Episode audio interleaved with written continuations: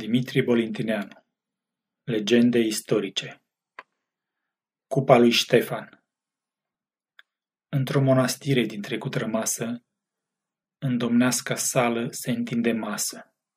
Misail prezidă ăst banchet voios și în timpul mesei zice dureros. Ștefan după moarte lasă moștenire arcul său și cupa lastă monastire.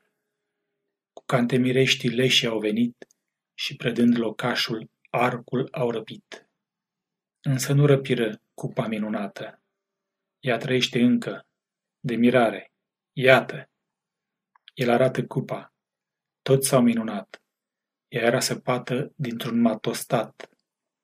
Servii varsă întrânsa dulce tămâioasă. Fie cine închină pentru o frumoasă. Când, la cel din urmă, rândul a venit, Misail ia cupa și astfel a vorbit.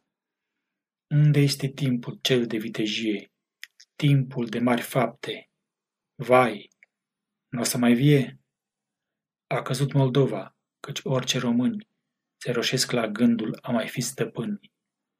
Ei îmbracă manta de înțelepciune, dar ca să-și ascunză trista slăbiciune. Dar înțelepciunea fără a cuteza, e ca cutezarea fără a cugeta. Când vedem sfioasă patria română, ne aducem aminte vorba cea bătrână.